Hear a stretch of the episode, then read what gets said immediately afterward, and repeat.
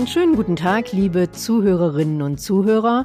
Herzlich willkommen zu einer neuen Folge unseres Gesundheitspodcasts. Heute mit Doktor Maren Kentgens. Sie ist eine der Geschäftsführerinnen von INSITE Interventions und darüber hinaus bekannt in Deutschland als eine der führenden Expertinnen für Gesundheit im Unternehmen.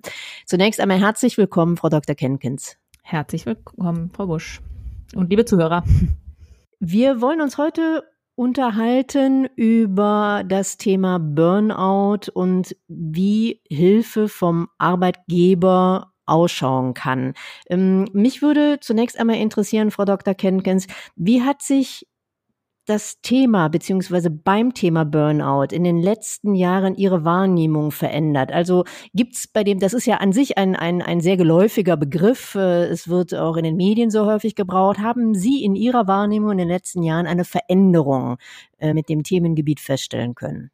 Ja, auf jeden Fall. Also äh, mehrere Stufen. Ich fange mal an, äh, Burnout wurde salonfähig. Man durfte äh, so vor fünf äh, Jahren auf jeden Fall so langsam sagen, ähm, Burnout, ich habe einen Burnout, ich hatte einen Burnout. Äh, zeigt sich auch daran, dass Prominente es immer mehr getan haben. Das geht auch sogar schon ein bisschen länger zurück als nur fünf Jahre, dass der eine oder andere sagte, ich bin davon betroffen oder habe das erlitten oder weiß, was es heißt. Ähm, in den Unternehmen hatte das gleich zur Folge, dass die anfingen, sich damit zu beschäftigen, was müssen wir denn da anbieten, was müssen wir tun, äh, wie können wir den Mitarbeitern helfen. Und dann gab es einen, einen wirklichen Wahn um äh, Burnout-Vorträge, Burnout-Sensibilisierung, äh, Stresskurse, Stressseminare oder Führungskräfte, die geschult werden und wurden zu gesundem Führen. Wie kann ich Burnout schneller erkennen oder verhindern? Was kann ich tun, wenn ein Mitarbeiter so belastet ist, dass er droht auszubrennen, ähm, um mal die äh, wörtliche Übersetzung zu nehmen. Und dann gab es so äh, vor zwei, drei Jahren die nächste Welle, keiner könnte es mehr hören, oder vielleicht ist auch erst ein, zwei Jahre her. her. Und mhm. kam eine neue Welle ähm, hinterhergeweht, äh, nämlich nicht mehr so negativ zu gucken auf die Krankheit und das Burnout als solches, sondern äh, was kann man tun? Und dann wurde es ein bisschen abgelöst von einem Begriff, den wahrscheinlich jetzt noch nicht viele und alle gehört haben, aber der in manchen Kreisen auch schon ganz ausgeweitet ist, nämlich der Resilienz. Wie kann ich mich widerstandsfähig machen gegen Burnout? Und dann hatten wir als Fachleute so das Gefühl, jetzt wird die Resilienzmaschinerie ähm, angetreten, ist mhm. aber eigentlich auch nur äh, dann doch das ganze Phänomen von der anderen Seite betrachtet. Also sprich, es ist immer noch hochaktuell, betrifft auch viele Menschen und betrifft auch viele Unternehmen in den Auswirkungen, dass Menschen mhm. erschöpft sind. Welche typischen Beschwerden von Burnout erleben Sie in der Praxis, wenn Sie in Unternehmen sind, oder was wird Ihnen berichtet? Also einerseits ähm, immer wieder mal ganz plötzlich war jemand nicht mehr da. Wir haben das gar nicht so richtig vorher gemerkt, dass es dem schon so schlecht ging. Also das ist so das Phänomen, dass die Menschen es noch schaffen, sehr lange das hinterm Berg zu halten, für sich zu behalten oder sich selber auch ganz lange nicht eingestehen, wie erschöpft sie schon sind. Und dann kommt es irgendwann zu diesem Phänomen, ich weiß gerade nicht mehr, was ich als nächstes tun wollte. War es den Mülleimer runterbringen oder war es telefonieren? Also wirklich so richtig ein Blackout und ein Ausnahmezustand oder die völlige Schlaflosigkeit oder ähm, tatsächlich auch über viele Wochen immer wiederkehrende Infektionen, die dann plötzlich aber mal so dazu führen, jetzt muss ich die Reißleine ziehen. Ähm, das heißt, es ist, und das ist auch das Merkmal von Burnout, ein längerer Prozess. Aber manchmal sehen den die Außenstehenden gar nicht und manchmal erkennt ihn auch der Betreffende gar nicht oder will ihn sich nicht eingestehen. Und dann gibt es mhm. dieses plötzliche, jetzt ist der plötzlich nicht mehr da, was war denn da los, warum haben wir das nicht gemerkt? Aber das ist immer nur ein kleiner, der wirklich dann das Fass, was äh, der Tropfen das Fass zum Überlaufen bringt. Der Prozess vorher ist schon lang im Gange und die Symptome entsprechend auch schon länger vorher spürbar, sichtbar, wenn ich hingucke. Zum Beispiel, was wären so typische Symptome, die Ihnen äh, immer wieder auffallen? Schlechterer Schlaf auf jeden Fall. Ich wache mal nachts auf oder ich kann nicht so gut einschlafen. Also Schlaf ist ein ganz wichtiger Signalgeber. Dann aber auch körperliche Phänomene, wie zum Beispiel Infektionen, die äh, alle um uns rum sind und plötzlich wehen sie den Betreffenden viel mehr an. Er ist viel mehr krank, war das vorher nicht und plötzlich kriegt er jeden Infekt, der irgendwo im Umfeld ist.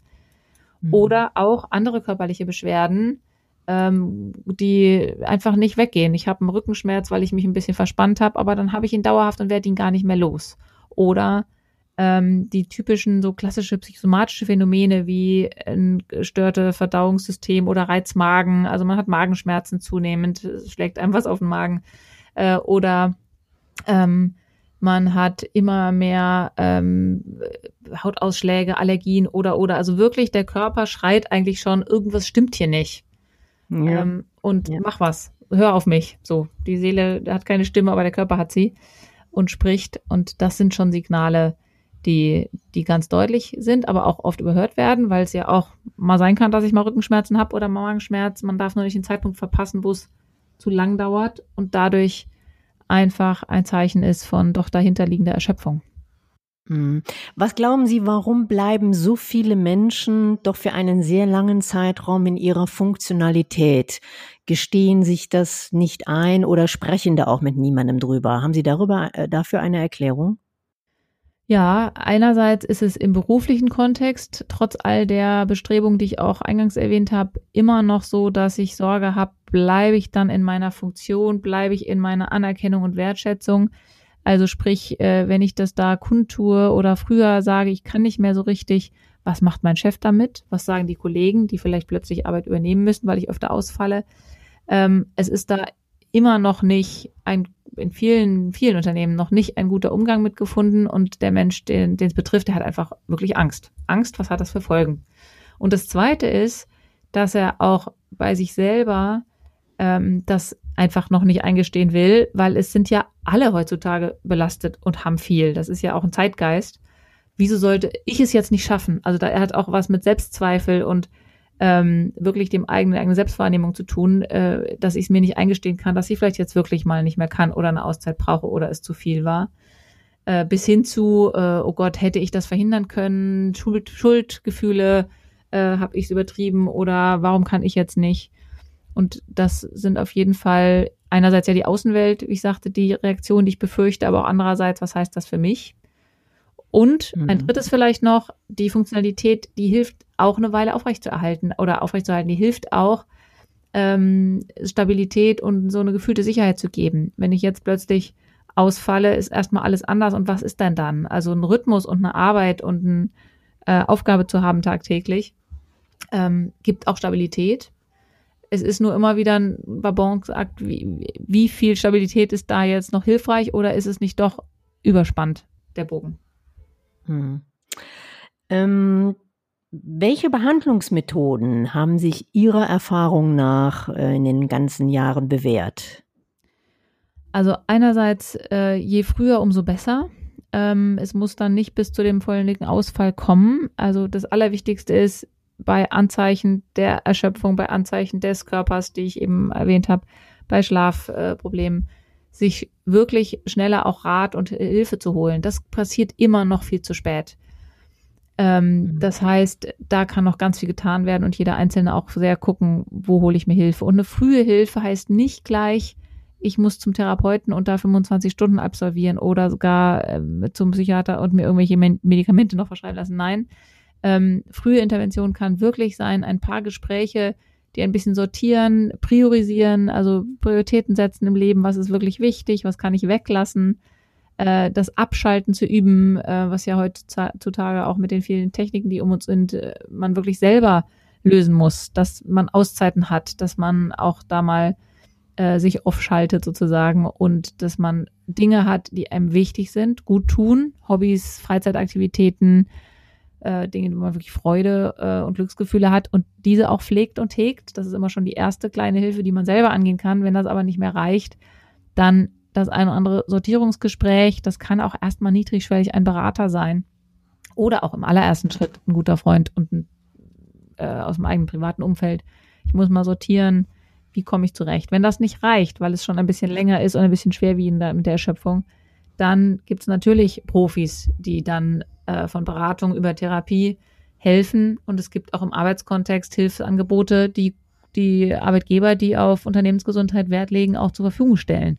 Dass es Anrufs, äh, Anrufmöglichkeiten gibt bei Beratern, Therapeuten, um anonym mal zu sortieren, auch zu, für sich zu hinterfragen, wie schwerwiegend ist das schon? Muss ich mir da mehr Hilfe holen? Oder bin ich mit zwei, drei Gesprächen, die ein bisschen fokussieren und mich sortieren, äh, vielleicht schon wieder ein bisschen äh, gerade gerückt und weiß wieder, was ist wichtig und sortiere das für mich und kann das umsetzen?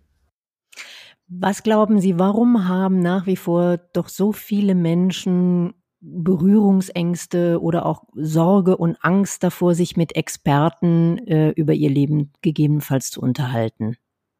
Das ist eine gute Frage, ähm, zumal ich da äh, immer wieder an Woody Allen denken muss und den Psychoanalytiker, den, den er äh, immer da an der Seite hat. Also sprich, es gibt auch andere Länder und andere Sitten, wo das nicht ganz so schwierig ist wie hier äh, bei uns zu Lande. Ähm, mhm. Das ist, glaube ich, wirklich auch was von, ähm, es ist hier immer noch ein Tabu. Es ist immer noch, ich habe irgendwie was nicht alleine geschafft und ich brauche einen Experten an der Seite, dass ich mir das, also dass das nicht so gesellschaftlich angesehen ist. Das müsste noch viel mehr und breiter angeboten werden für jedermann und zum Alltag gehören, dass das was Gutes ist und nicht was, da hat es jemand nicht geschafft oder da muss ein Problem gelöst werden. Diese, dieser Problemblick weg hinzu, das ist was, was Widerstandsfähigkeit, da bin ich wieder bei der Resilienz von vorhin, stärkt, was wichtig ist, um durch das Leben zu gehen, was helfen kann und gut tut. Jeder, der das schon gemacht hat, weiß, dass es ja auch das ist. Es tut gut und kann sortieren, helfen.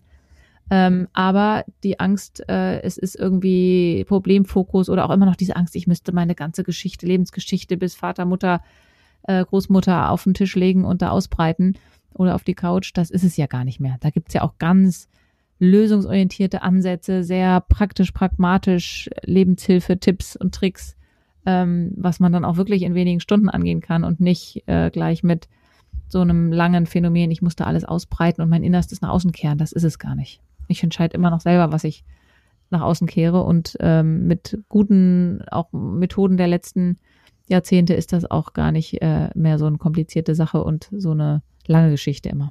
Hm. Sind Arbeitgeber für diese Thematik ähm, heute eher sensibilisiert als noch vor beispielsweise fünf oder zehn Jahren? Was nehmen Sie dort wahr?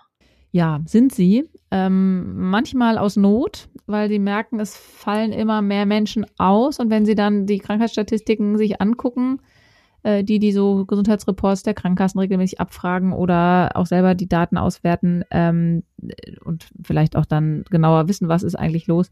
Also gerade bei den Gesundheitsreports sieht man ja auch, auf welchen Grund, mit welchen Diagnosen fallen die Menschen aus in meinem Unternehmen. Und das Ganze ist ja ein deutlicher Trend, dass die psychologischen und psychischen Erkrankungen, wo das Burnout ja zu gehört, stets auf steigendem Ast sind und einfach inzwischen an Platz zwei dort stehen. Und das erleben die Unternehmen natürlich auch, dass Menschen ausfallen und dann leider lange Zeit ausfallen. Also gerade die Langzeiterkrankten sind ganz deutlich, äh, häufig davon sind, sind, sind Burnout-Erkrankte mit bei. Das heißt, äh, ich vermisse als Arbeitgeber sehr lange einen wahrscheinlich sehr geschätzten Mitarbeiter. Das merken die und entsprechend sind sie ins Handeln gekommen und kommen ins Handeln. Und da haben sie genau die Zahlen genannt. Das ist wirklich auch in den letzten zehn Jahren massiv stetig gestiegen und gerade in den letzten fünf Jahren auch nochmal ähm, ein ganz starker Trend in die Richtung. Äh, wir brauchen da Angebote für unsere Arbeitnehmer oder wir brauchen einen Stressworkshop oder wir brauchen mal einen Burnout-Vortrag, um zu warnen, zu sensibilisieren oder eine therapeutische, äh, psychologische Sprechstunde im Unternehmen, die niedrigschwellig äh, hilft und mit Fachleuten zusammenbringt.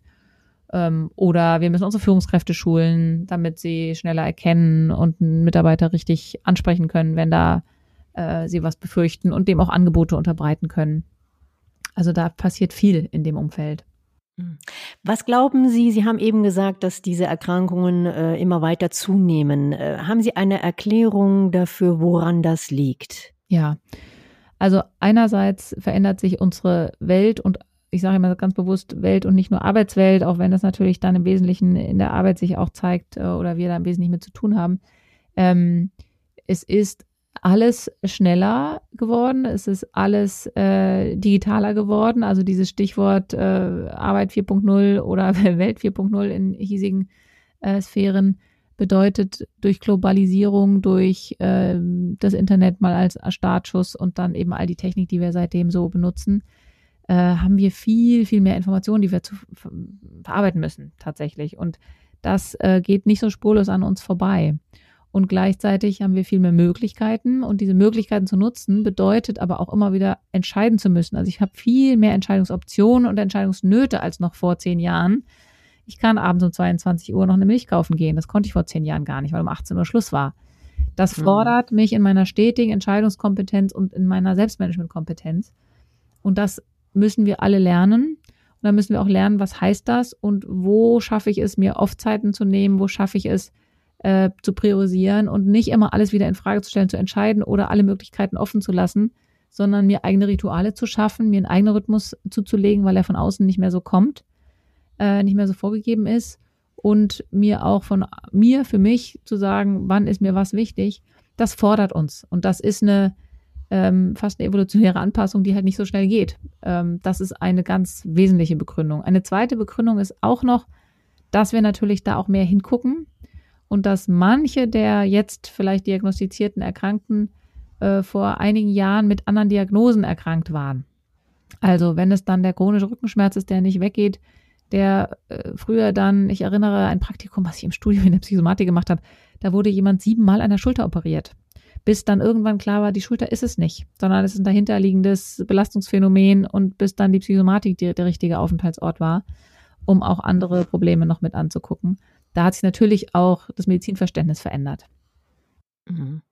Sie haben es gerade schon so ein bisschen angesprochen, aber vielleicht nochmal und gerne auch auf sich selbst bezogen. Was sind so die besten Vorsorge- bzw. Fürsorgemaßnahmen für mhm. jeden Einzelnen, für uns alle, um nicht in einen Burnout zu geraten? Ja, ein äh, wichtiger, sehr wichtiges Phänomen ist, ähm, bei gut zu kennen, was mir gut tut. Und da hilft auch tatsächlich, wenn ich kann für mich sagen, ich habe das Yoga für mich entdeckt vor etlichen Jahren, das tut mir wahnsinnig gut. Und wenn ich mein Yoga nicht hätte, würde ich nicht so viel leisten können. Da bin ich ganz sicher, wie ich wie ich zurzeit kann. Und da habe ich sogar einen heiligen Termin. Es gibt einen Dienstagabendkurs, der ist mir so wichtig, dass ich wirklich sogar meine Dienstreisen versuche so zu legen, dass ich Dienstagabend in Hamburg bei diesem Kurs sein kann. Und so, das ist auch was von dem, was ich eben ansprach, Rituale setzen, Zeitfenster setzen, dass nicht alles flexibel ist, sondern dass man ein paar Ankerpunkte hat. Ähm, zweite Sache, die wichtig ist, ist natürlich auch, ähm, was, was ist denn mein Privatleben? Bei mir gibt es da noch Familie und Kinder und wie kann ich mit denen auch Zeit verbringen, dass ich darauf achte und dann auch sage, ähm, jetzt bin ich hier für meine Kinder da und jetzt bin ich gerade nicht beruflich äh, auch noch am Samstagnachmittag dran ähm, oder Äh, auch mal tatsächlich abends, ich, ich verlasse um in der Regel halb sechs, sechs das Büro, damit ich am Familienabendessen teilnehmen kann. Wenn was Dringendes ist, dann gucke ich auch nachher nochmal rein und löse das auch und gehe das auch an, aber ich habe Ausfenster und habe dann auch Zeiten, wo kein Handy erreichbar ist von mir. Ähm, ich habe auch zwei davon, deswegen sage ich das im Plural, um zu unterscheiden zwischen beruflichen und, und privaten Dingen. Und am Wochenende ja. ist äh, das beruflich auch weitestgehend aus. Das war ein sehr, sehr interessantes Gespräch, liebe Frau Doktor Kentgens. Ich bedanke mich ganz herzlich und ähm, ja, freue mich auf unsere nächste Folge und wünsche Ihnen noch einen schönen Tag für heute. Vielen Dank, das wünsche ich Ihnen auch.